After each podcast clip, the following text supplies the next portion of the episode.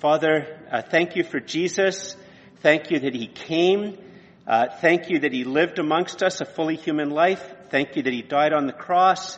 Thank you that he tasted all there is to taste of death.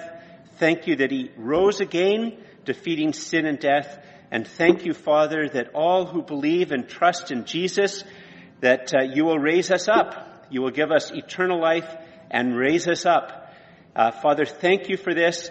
Uh, may your Holy Spirit bring the words of the gospel uh, deeply into our hearts and our minds and our lives. Help us, Father, to gnaw on them and inwardly digest them. And this we ask in Jesus' name. Amen. Please be seated.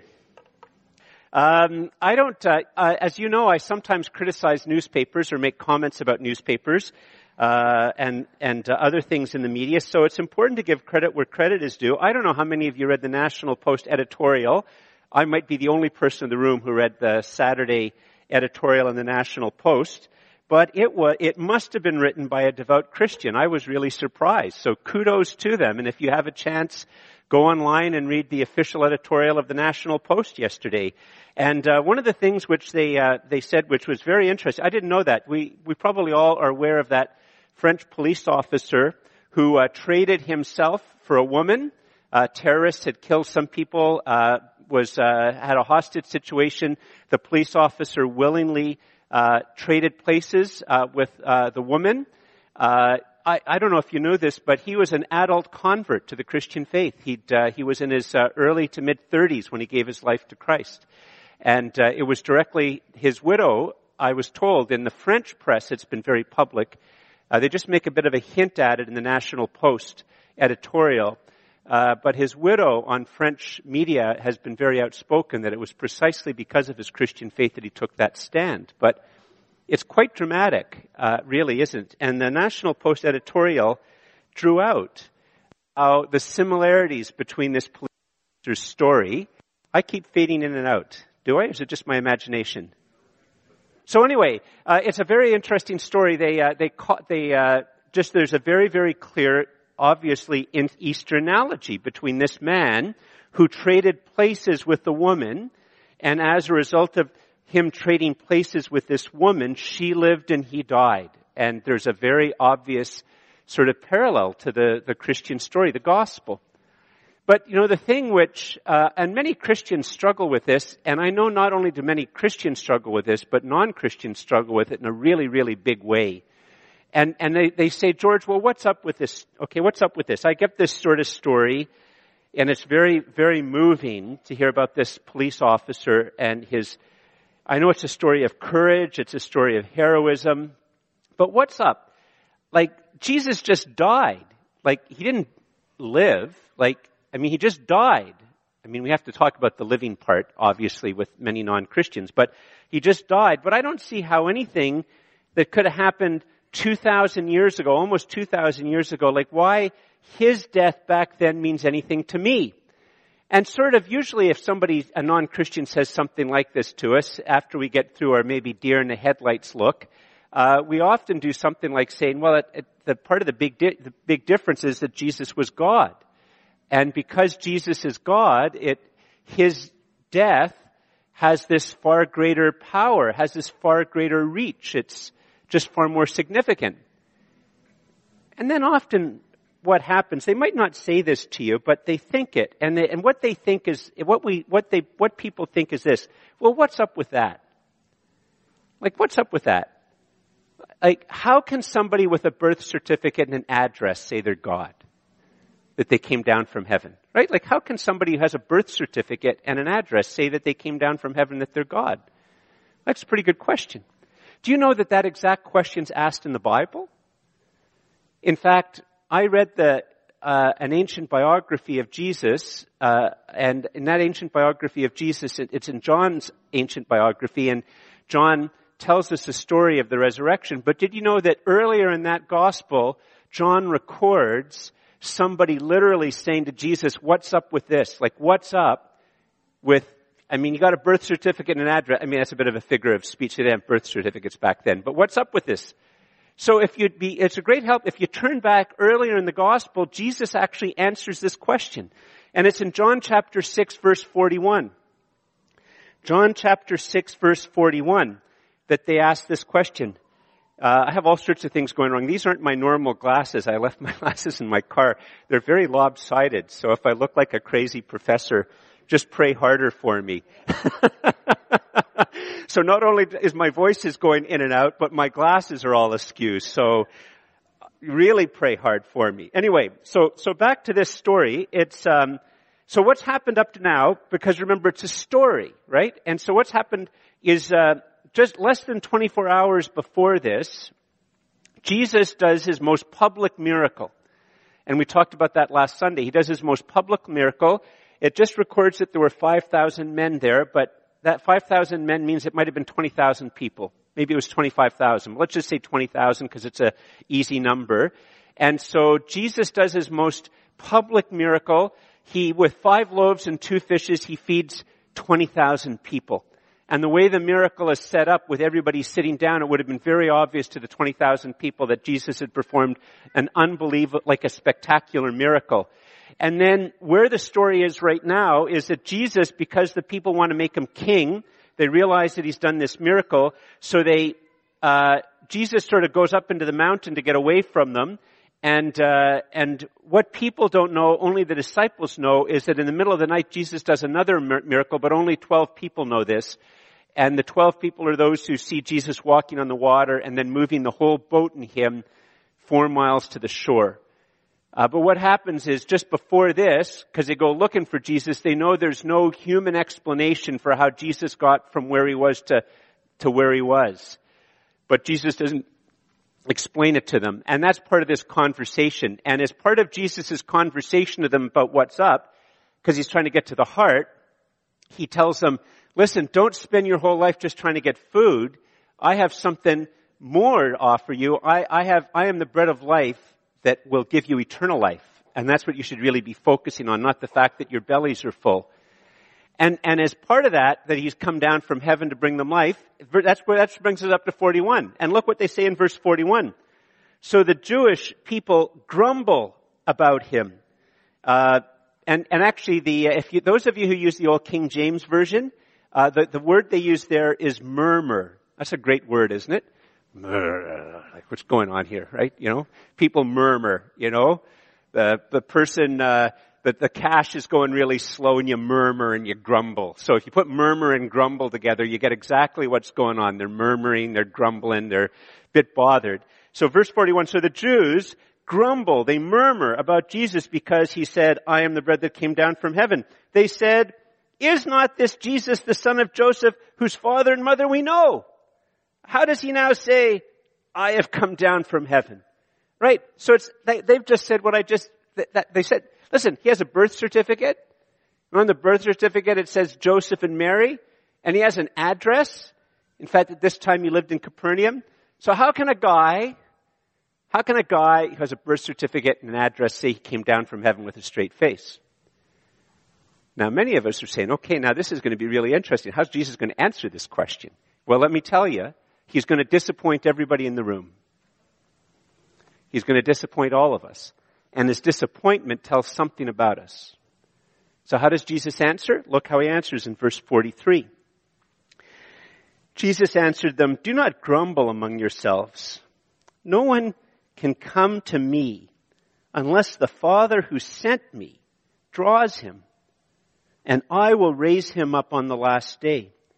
It is written in the prophets, and they will all be taught by God. Well, everyone who has heard and learned from the Father comes to me. Not that anyone has seen the Father except he who is from God. He, he has seen the Father. He's talking about himself. He's saying he's seen the Father. Truly, truly I say to you, and whoever believes has eternal life.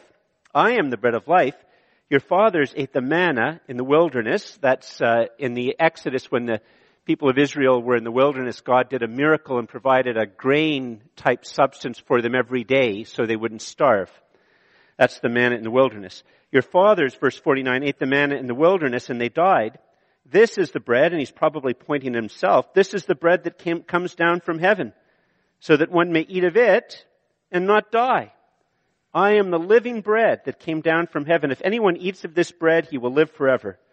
And the bread that I will give for the, and the bread that I will give for the life of the world is my flesh. So isn't this a bit of a disappointing answer? Like look at, look at how he says in verse, uh, verse 44 if you didn't miss, if you missed it. Verse 44, no one can come to me unless the Father who sent me draws him. And I will raise him up on the last day. Like, isn't that disappointing? Weren't you hoping either for something like the Athanasian Creed that talks about the two natures of Christ in one person?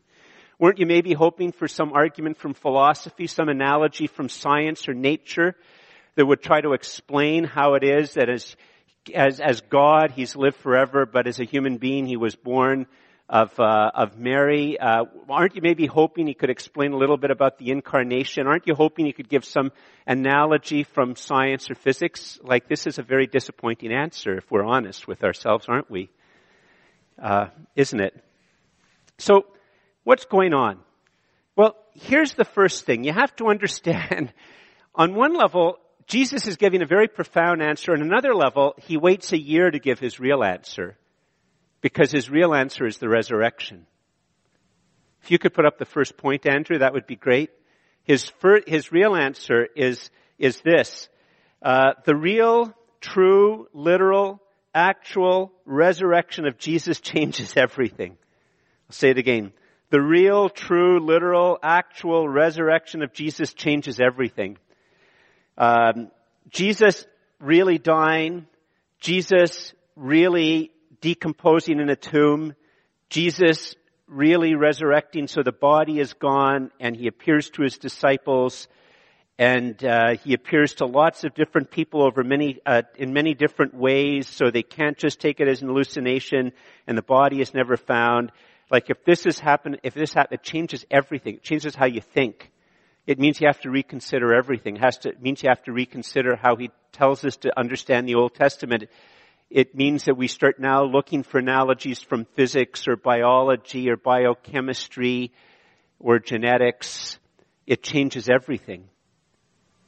But in the short run, this is actually what Jesus says by saying, listen, unless the Father draws you, you can't come to me. It's actually a very profound answer. And why is that?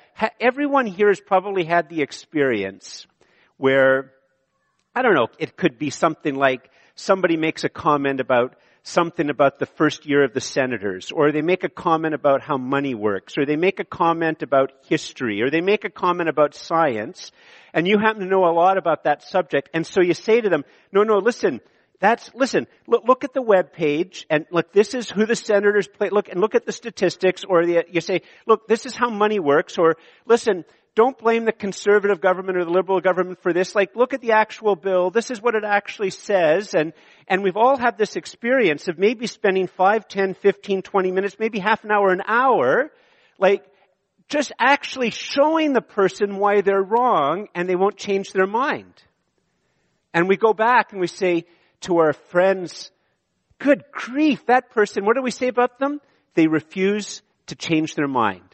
They refuse to acknowledge they're wrong. They just refuse.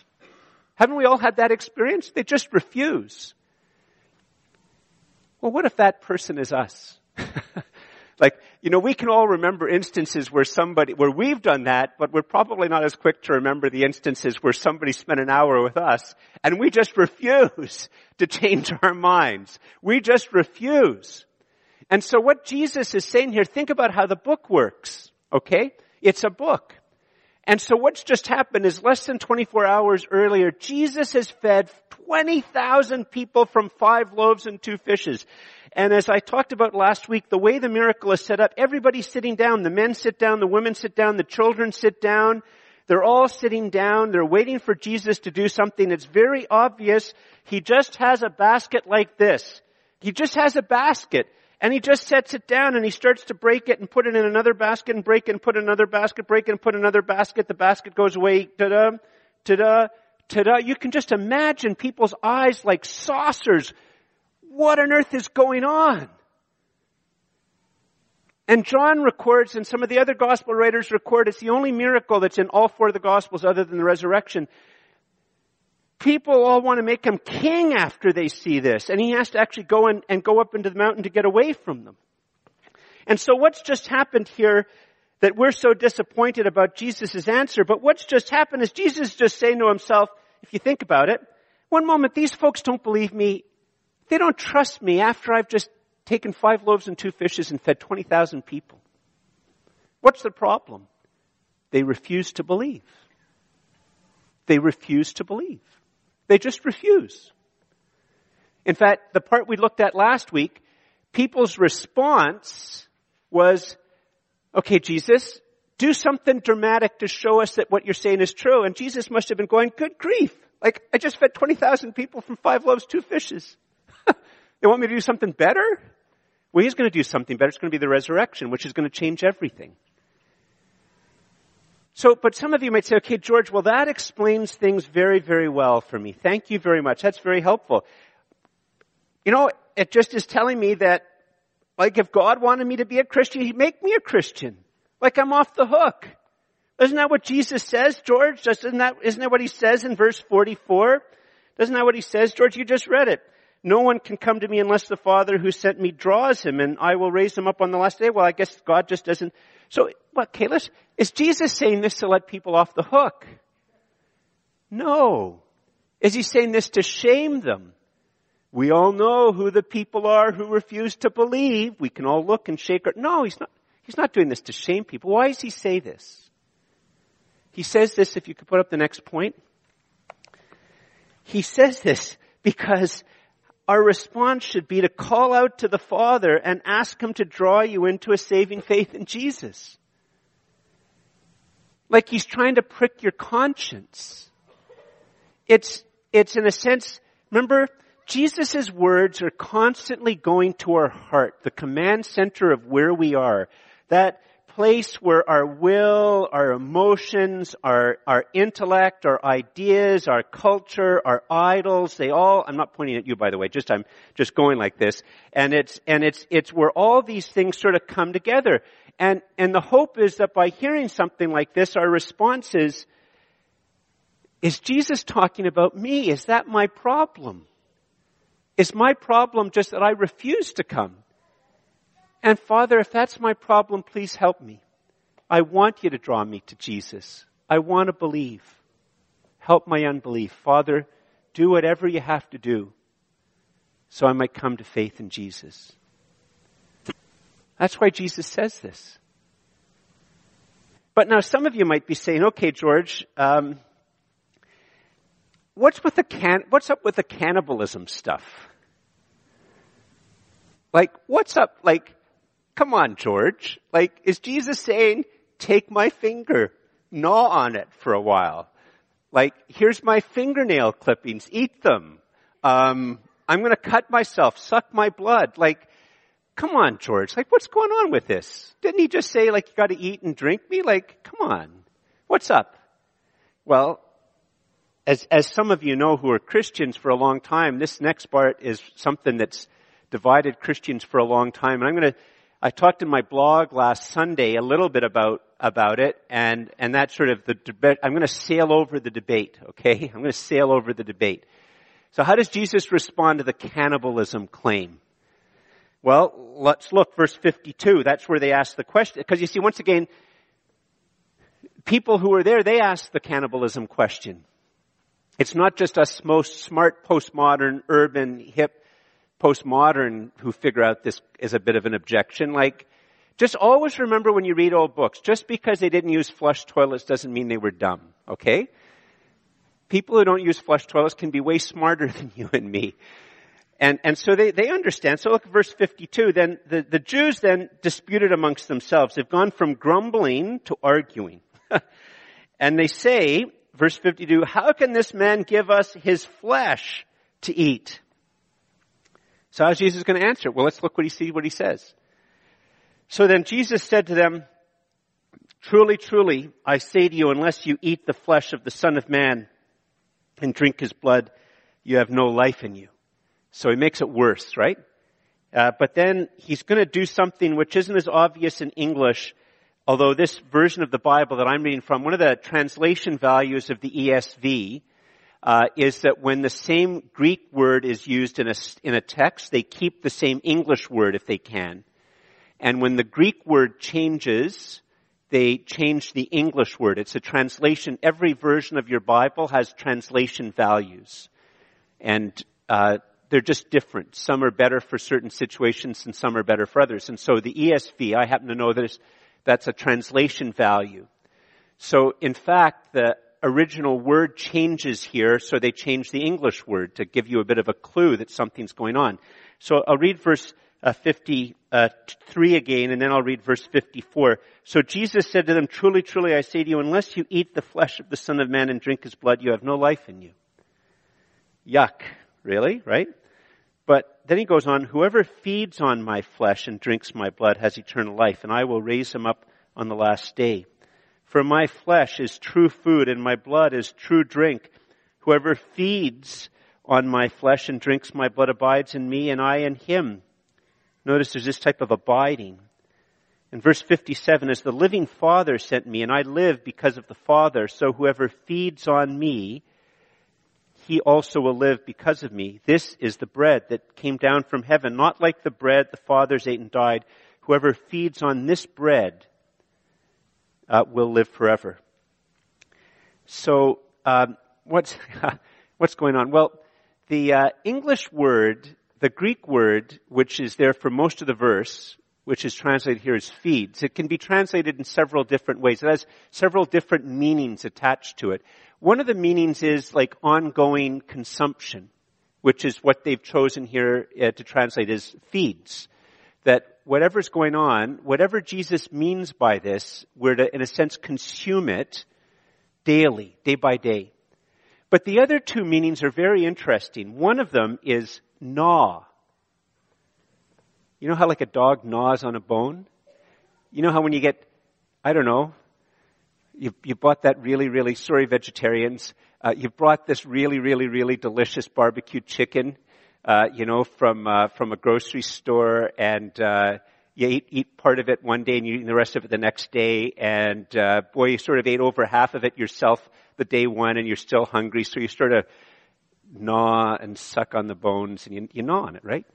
you spend some time gnawing on it. That's the word here.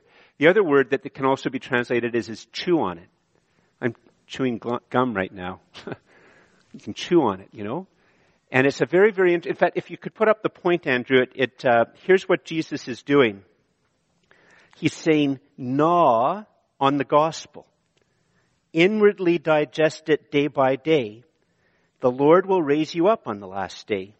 I almost put it beforehand because it's sort of the basic idea. I don't know if you noticed, but in this in this Bible text, um, if with this you wouldn't know it because it's in 39 and 40 just before I read, but four times in this text Jesus says, "And I will raise him up, and I will raise him up, and I will raise him up, and I will raise him up." I will raise him up. I will raise him up. I will raise him up. I will raise him up. Four times. And in, in 54, it's the fourth time in, a, in just 15 verses that Jesus says this. So he's, he's emphasizing, I'm going to raise you up. What do I want to do? What do you want to do? Well, I'm, I'm going to raise you up, but what do you need to do? You need to gnaw on the gospel.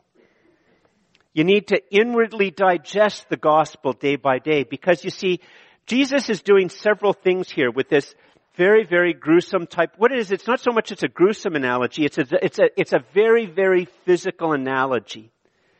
And here's one of the things that we know because we've read the end of the story.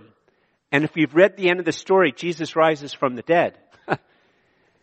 Jesus rises from the dead and we're waiting for him to come a second time. Hallelujah. And, and, and so what, what's going on here is that Jesus is speaking not just to his hearers, he's also looking down the corridors of history and he sees you and me here in the room today. And the big problem that you and I have today is to think that these are just ideas. They're just stories. They're just spiritual things. They're just myths. Uh, in lots of uh, liberal religious circles, the New Testament would just be sort of a repository of symbols that we use to think about God. And our tribe, the Anglican tribe, we use our symbols out of the repository of the Bible. We pick the symbols we like because it helps us to think about God. And it's a very, very common problem. And Jesus wants to say, no, no, no, no, no, no, no, no, no, no. This is all about flesh. This is going to be about, in fact, you know, if you think, I've, I've used this analogy many times, sorry for those who come to the church a lot. You know, it might very well be that when Jesus is speaking to these people, he has pita bread and a little bit of parsley in his beard. He, he didn't have a wife to come and sort of do this. Jesus, you're speaking to people. You got bread in your beard. Let me clean it up for you. He didn't have a, a wife or a girlfriend to help him with that. So he might very well have been standing there, talking away, flecks of parsley from his tabbouleh, little bits of pita bread stuck in his beard. I'm the bread of heaven that comes down to save the life of the world. And, and, and, um, and, and it's going to all be like he's talking about flesh isn't talking about the incarnation. It's all part of this, that John's gospel presents that there's this, in a sense, one motion, one swooping motion of Jesus, of God, the Son of God coming down take, and the Word became, in the beginning was the Word, and the Word was with God, and the Word was God. He was in the beginning with God. All things were made through Him, and without Him nothing was made that was made.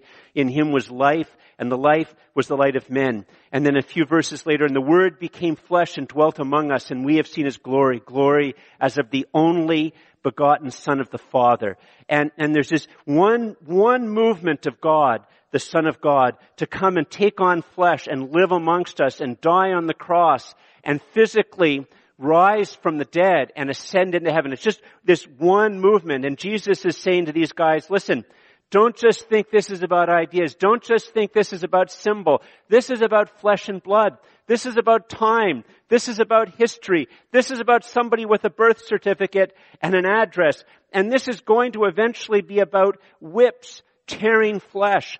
And it's going to be about walking and falling and the splinters from the cross getting in my open wounds in my back and dust from the ground getting into the cuts in my back and infecting. And it's going to be about blood dripping down my forehead. And it's going to be about soldiers cursing and swearing as they try to manage and manhandle three of us up onto crosses.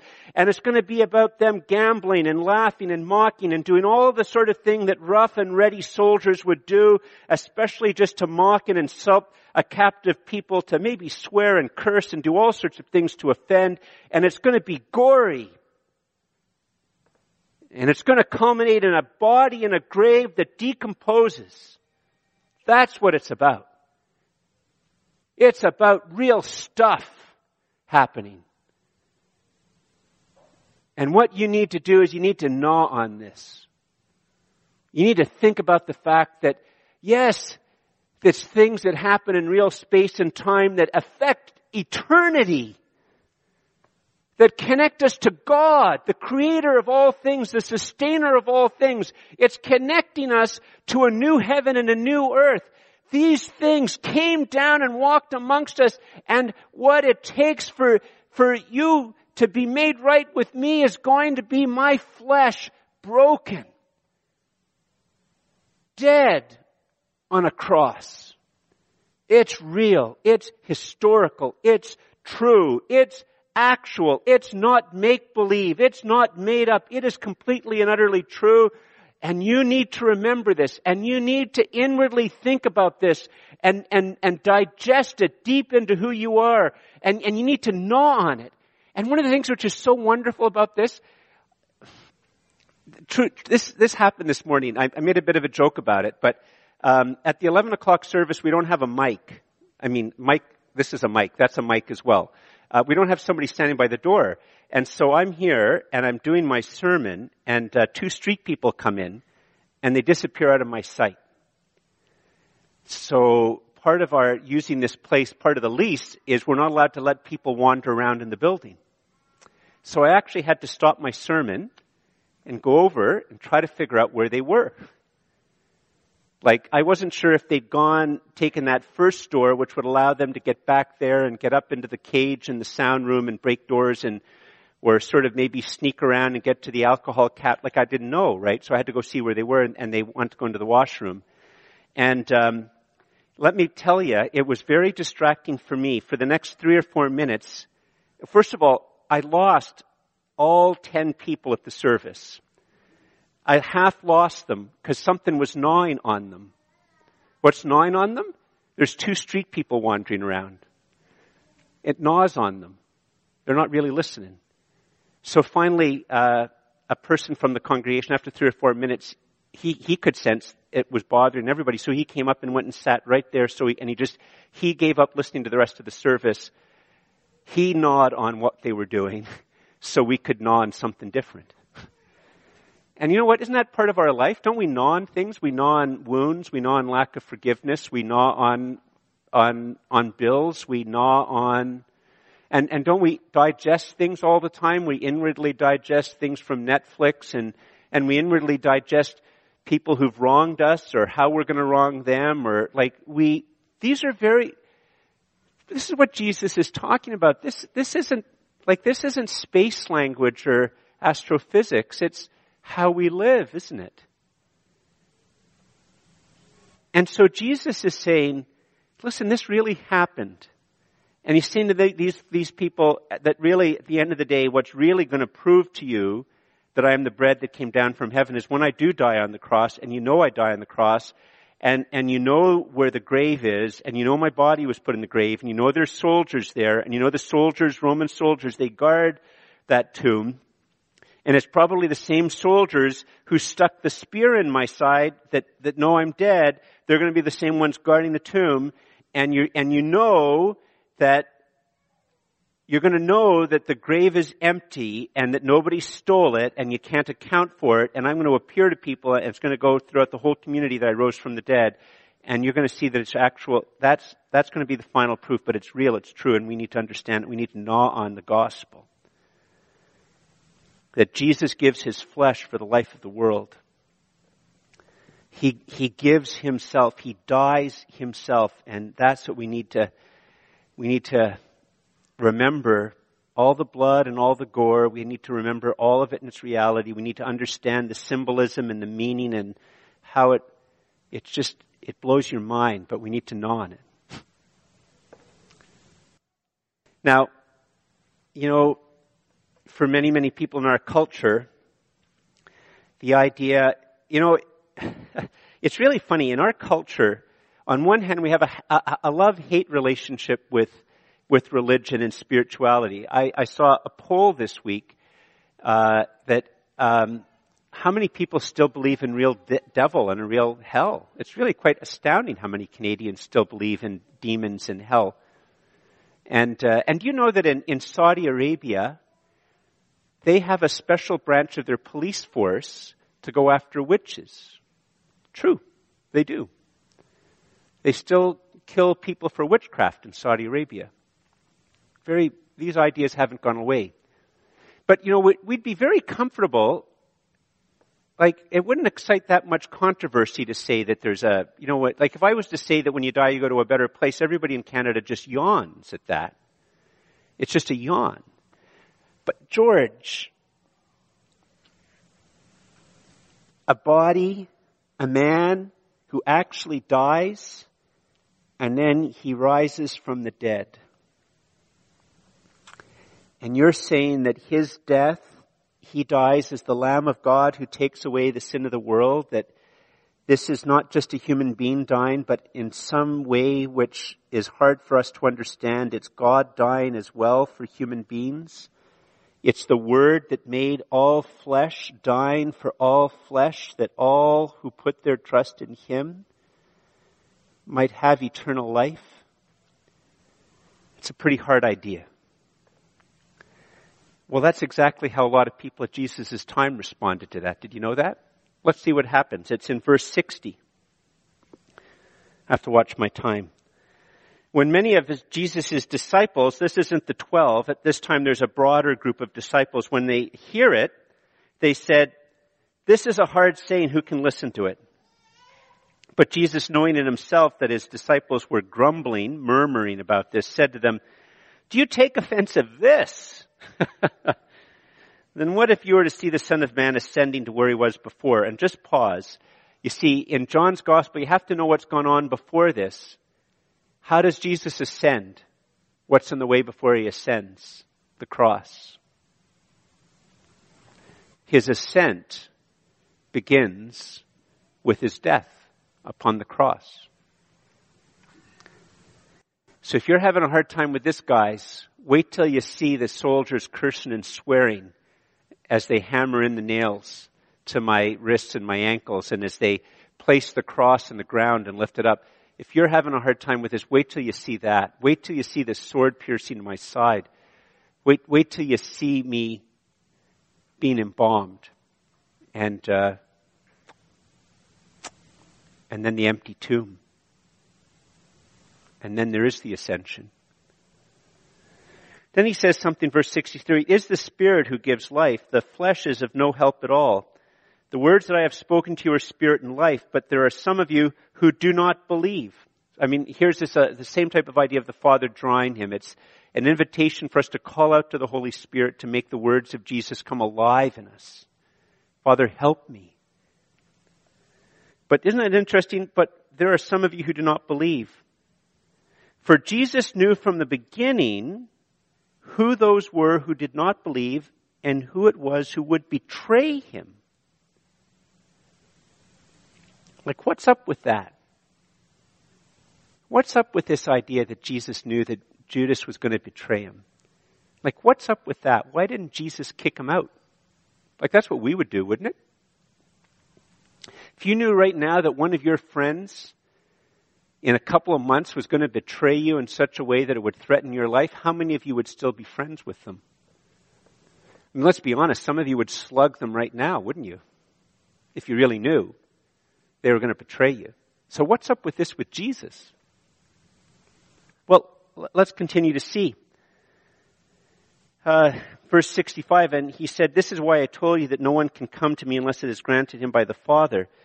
After this, many of his disciples turned back and no longer walked with Jesus. So Jesus said to the twelve, do you want to go away as well? And Simon Peter answered him, Lord, to whom shall we go?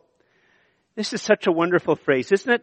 To whom shall we go? You have the words of eternal life and we have believed and have come to know that you are the Holy One of God. Jesus answered them, did I not choose you the twelve? And one of you is the devil. He spoke of Judas, the son of Simon Iscariot for he, one of the twelve, was going to betray him. I sort of missed a point. If you could put the point up, Andrew, the final point, but I sort of missed it. You can just sort of read it. But actually, it, it fits with this too. The real God offers a real gospel because he really loves you as you really are. You know, one of the wonderful things about this, you know, it says, Jesus loves me, this I know, for the Bible tells me so. John 3.16, for God so loved the world I shared this with somebody in the coffee shop about two weeks ago. In fact, it was very humbling. On the same day, there were two people who bore witness to Jesus. Me to this person in, the, in this coffee shop, and then I was there later on in the afternoon, and a mentally ill guy to another mentally ill guy. Me and the mentally ill guy working on the same team. if you're proud, that's very insulting. But you know what? I have done nothing to deserve eternal life. I'm a donkey. I'm Balaam's ass. God speaks through me. The Holy Spirit doesn't move in our midst. Everything I say is like onion, those little bits of the onion skin that just everybody throws out that just blow away. Unless the Holy Spirit moves, I say, my, my words are worth nothing. And it's a great honor that I would share with a barista on, on his break and that later on a mentally ill guy would share the gospel with a mentally ill guy. And I said to the barista, for God so loved the world that he gave his one and only son to the end that everyone who believes in him will not perish but have eternal life. And I said, that's you. That's you. So what's with Judas? You know what? If Jesus was like you and me, and you and I know that there's going to be one of our friends or one of our family are going to be a Judas that are going to get me in trouble with the law and maybe get me killed and we'd boot them out. In fact, we might boot them in their butt before we boot them out of our friendship.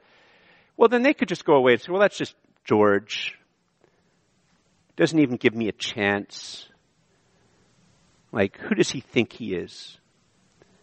You know what? Judas can't say that Jesus ever stopped loving him. Can he? Jesus never stopped loving Judas. Jesus' love is unfailing. Judas's problem wasn't that Jesus stopped loving him. Judas's problem was that he refused to repent and believe. He refused the unfailing love of Jesus. Friends, if anyone is here and they feel they are far from God, Jesus' love towards you is unfailing.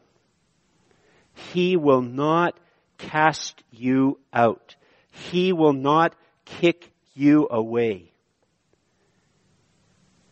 But He respects your freedom. You know, there's a very old Christian saying that the door to hell is locked from the inside. Not the outside, but the inside. The theme song of hell is I Did It My Way.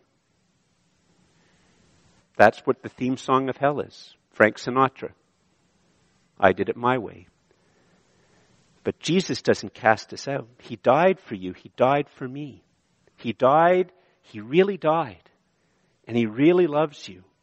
And His heart is that for every one of us here, that we would call out to Him to be our Savior, to be our bread of life. And the promise of the Bible is, is that when we call out to Him, that He will be our bread of life, that He will be our Savior and Lord. The promise of the gospel is, and I will raise Him up. I will raise Him up. I will raise Him up. I will raise Him up. Brother and sister, if you are in Christ, you might be feeling weak. You might be feeling lonely. Jesus will not let you go. The Father brought you to Jesus. Jesus will never let you go. You have believed in Him and trusted in Him. You already have, in a sense, your passport and your ticket for the new heaven and the new earth, and Jesus will never take it back from you. He will never take it back from you. He will raise you up. He will raise you up. Let's stand, bow our heads in prayer.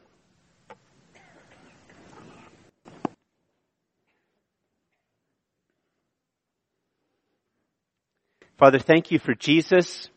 Thank you that he really did live amongst us, that he really did live a sinless life, that he really did die upon the cross, that he really did die as the Lamb of God who takes away the sin of the world, that he really did taste all there is to taste of sin and death, that he really did defeat death and that which causes death, which is our sin, that he really did defeat that in his resurrection.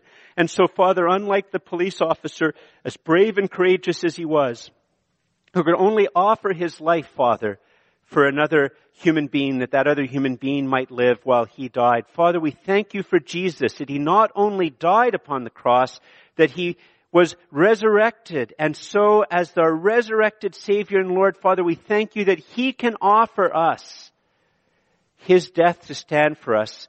And He can offer us that, He, He can really give us, Father, life that will never end. Father, pour out the Holy Spirit upon us. Help us to gnaw on the gospel, who Jesus is and what he did for us. Help us to inwardly digest day by day who Jesus is and what he did for us. And Father, we thank you that you will raise us up. All this we ask and thank in the name of Jesus, your Son and our Savior. Amen.